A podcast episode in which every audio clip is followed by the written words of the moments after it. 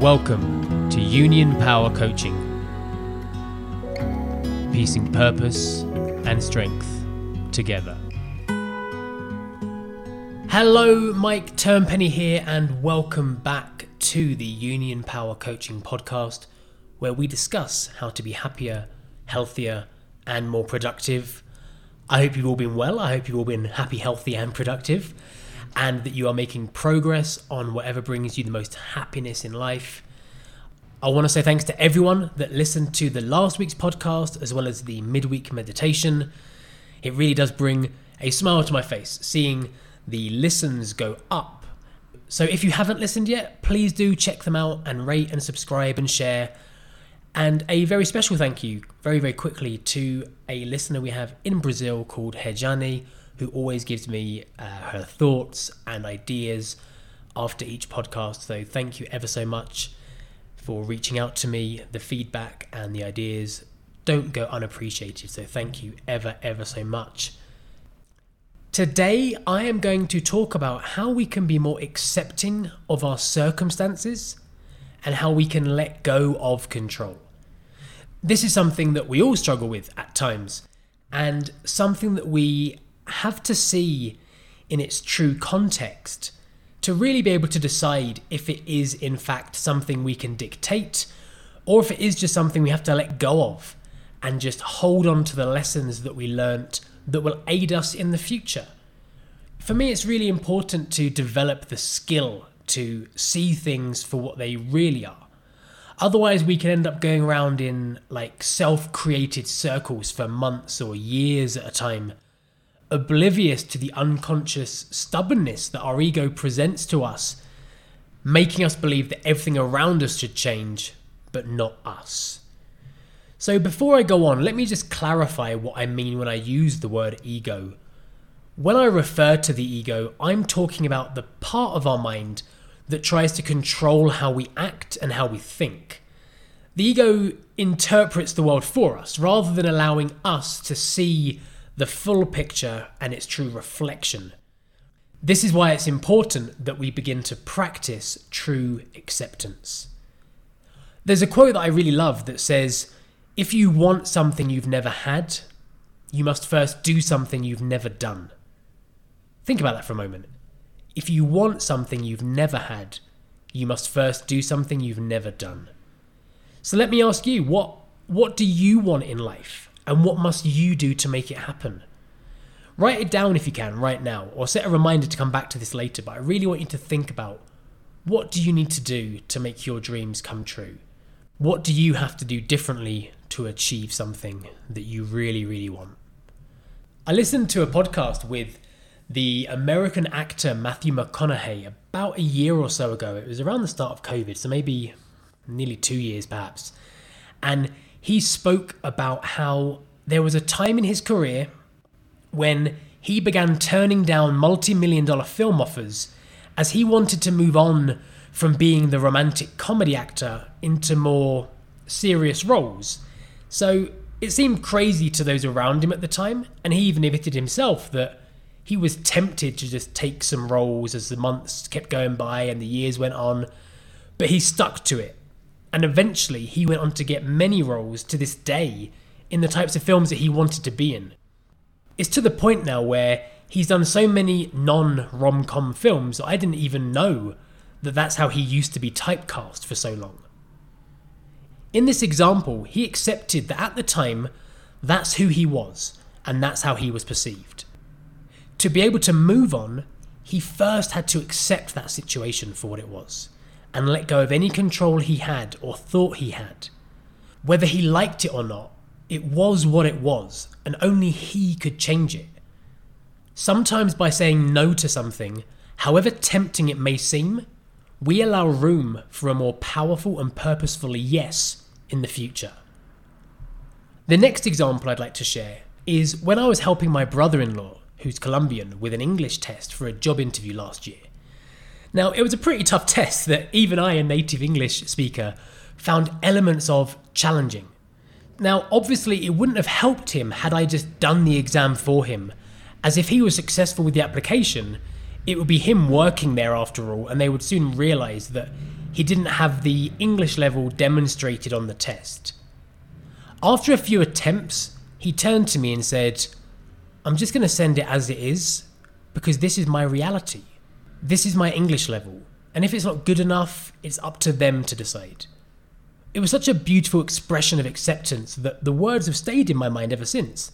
I've even like said them to myself in other situations since that day where wishing my circumstances were different wouldn't make it so. We have to accept our current reality. Acceptance doesn't mean giving up. It means that we just recognize where we are now and we decide not to waste our energy in that moment so that we'll be able to use the energy more productively going forward as we now know that we have room for improvement and we can start planning how we can do so. It's like, for example, if a car is running out of petrol, the driver would slow down to preserve what they had before being able to stop at the next petrol station to fill up. They wouldn't just put their foot down and tell themselves that it wasn't so as it wasn't convenient. We have to be realistic and we have to be accepting we have to use our energy in the same way, carefully and strategically. But we can only do this if we see things for what they really are. My brother in law has since gone on to take English lessons to improve his level and his confidence and has recently received a promotion. I'm sure that the next time he takes an English test, he will see that his reality has changed for the better due to his own self awareness to accept and work on improving himself and therefore open up more and potentially better opportunities for himself in the future. The next thing I want to mention is how important it is not to take things personally, as deep down we know our true worth and our true potential. We'll always have critics, though, of course, and doubters, regardless of if it's convenient or fair or not. So we might as well turn this into motivation and fuel. We shouldn't, of course, change what we're doing to please the minority, to please those critics, but we can look at the feedback we get and assess it with an open mind to see if there's anything that we should actually take on board. So, how many of you have ever done a uh, self evaluation form before? I've done a few in the past, and I've always tended to either be overly critical of myself or the extreme opposite of not wanting to admit any faults at all. I used to wonder why this was, and I thought maybe it was due to having some kind of fear of being mediocre, so I opted for the extreme end of either side. But I recently learned exactly why it is, and it's because the ego has to be the best, even if that means being the best at being the worst, then so be it. The ego will gladly stand on that worst podium and proudly accept that gold medal. Another thing is, we have to be prepared to confront our perfectionism. If it isn't helping us, then we should let it go. I was recently trying to edit one of these podcasts that had some noise from my neighbour and some noise from the street on it. And I was trying so hard to fix it that I ended up making it sound a lot worse and just left it as it was in the beginning. I've now decided that within reason to leave the recordings as they are, as these are my circumstances. I'm not Joe Rogan in a podcast studio. I'm Mike Turnpenny in my flat on the fifth floor in the centre of Bogota there's going to be some noise filter through from time to time. And I'm sure that you lovely people will be forgiving and accepting of it. So thank you very, very much for that. So, speaking of, you know, not being Joe Rogan, I was speaking to a friend recently about saying things such as, like, if only, or had I done it this way, or maybe like, um, if things were different. We all probably say things like this daily, which is fine because by reliving scenes from our lives, we are able to program our mind for next time so that we can improve and get better results. However, if we're not careful, we can end up reliving a scene or scenes over and over and over again so much that we'll end up just torturing ourselves about what went wrong rather than seeing how we can learn from it. I lazily once decided to wash my wife's white shirt in a mixed wash load. Long story short, I bought her another shirt.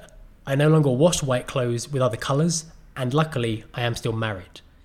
In the instant aftermath of Shirtgate, though, of course, I like lamented myself and said, Why didn't I just wait? Why didn't I just do this?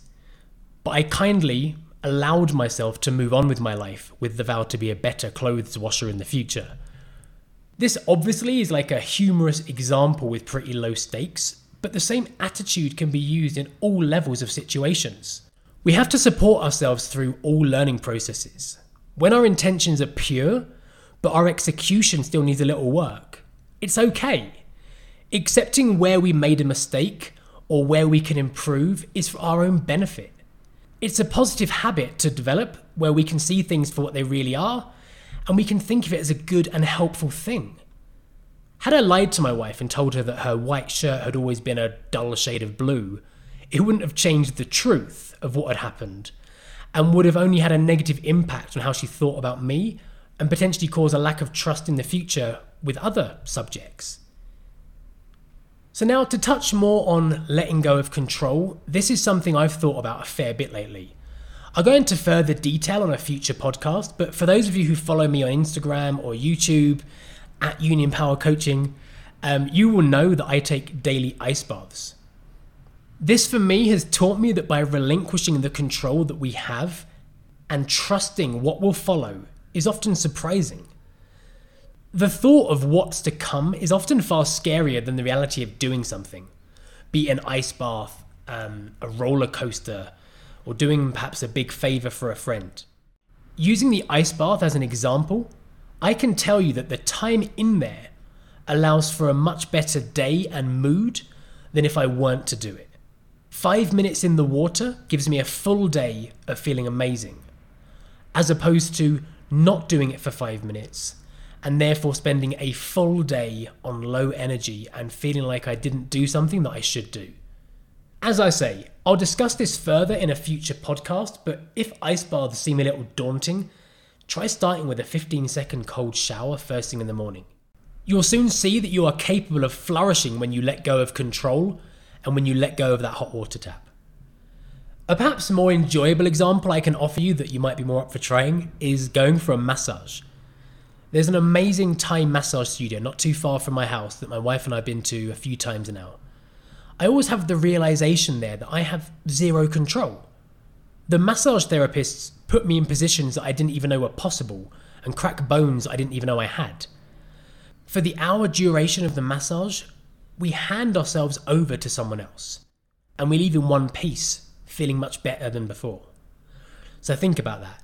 Letting go of control, things are okay. Nothing bad happens. It's like when you don't look at your phone maybe for an hour or maybe a half a day because you're doing an activity, maybe you leave it at home, and then when you finally access your phone again, you you've only got maybe one or no messages it's not because we're unpopular it just means that nothing's happened. It's okay like we don't have to be in constant control of everything around us. And when we practice this like a lot of other things it becomes much easier enabling us to focus on the important things that we can control. Like how we respond to things or our attitude our general outlook on life. We become so much more available and present to ourselves and to others and this is where we can be of far more use to the world. It will also help us to let things into our lives that we may have missed otherwise. When we stop swimming against the tide by fighting with ourselves, our friends, families, and colleagues, we slip blissfully into a into a far more pleasant flow where we can just have faith. Faith can mean whatever you want it to mean here, whichever interpretation fits your beliefs. For me, as an agnostic person, it means that I leave life alone and have faith that if I go about things in the way that I deem to be correct, all will work out in the way it's supposed to work out in the end. If we focus on the present moment, we give the future a far better chance of developing into what will make us happy. I mentioned on the 10 Ways to Improve Our Routines podcast that I have an intentions diary that I write in each morning very often, usually on weekends, I write in it to allow for spontaneity, to go with the flow, to be open to sudden changes. It really helps me, as I've already planted that seed that this could happen. I accept that I don't have control over this possibility. So it makes it far, far easier to just go with it when I need to. So, to end today, I'd like to share three of my favourite passages from the acceptance and surrender chapter in Eckhart Tolle's book Stillness Speaks.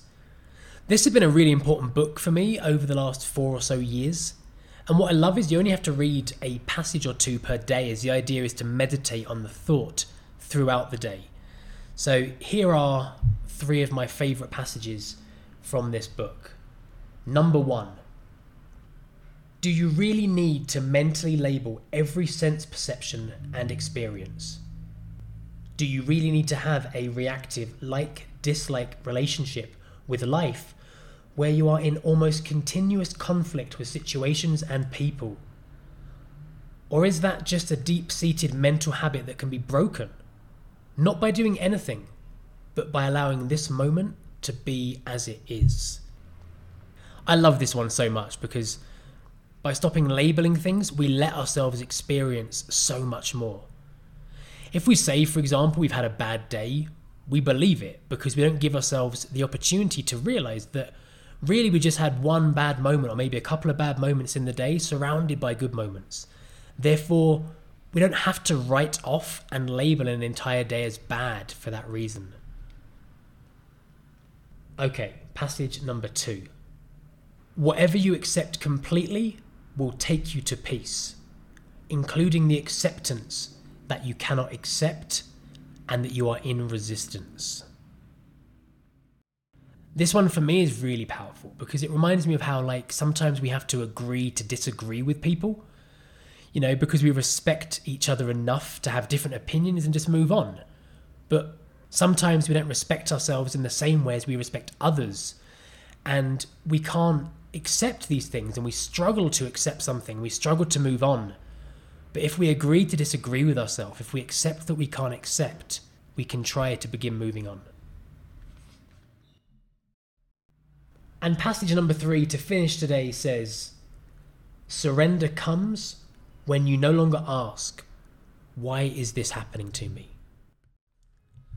We need to remember that nothing happens to us.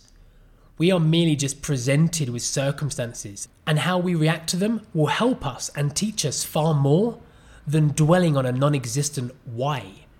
As the expression goes, life doesn't happen to us, it happens for us. Thank you all so, so much for coming back today for this episode of the Union Power Coaching Podcast.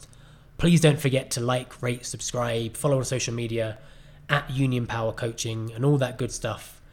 It means so much and helps so, so much. Until next Wednesday for the midweek meditation, stay happy, stay well, goodbye. For more details about transformation coaching, mindfulness, and yoga classes, please visit unionpowercoaching.com.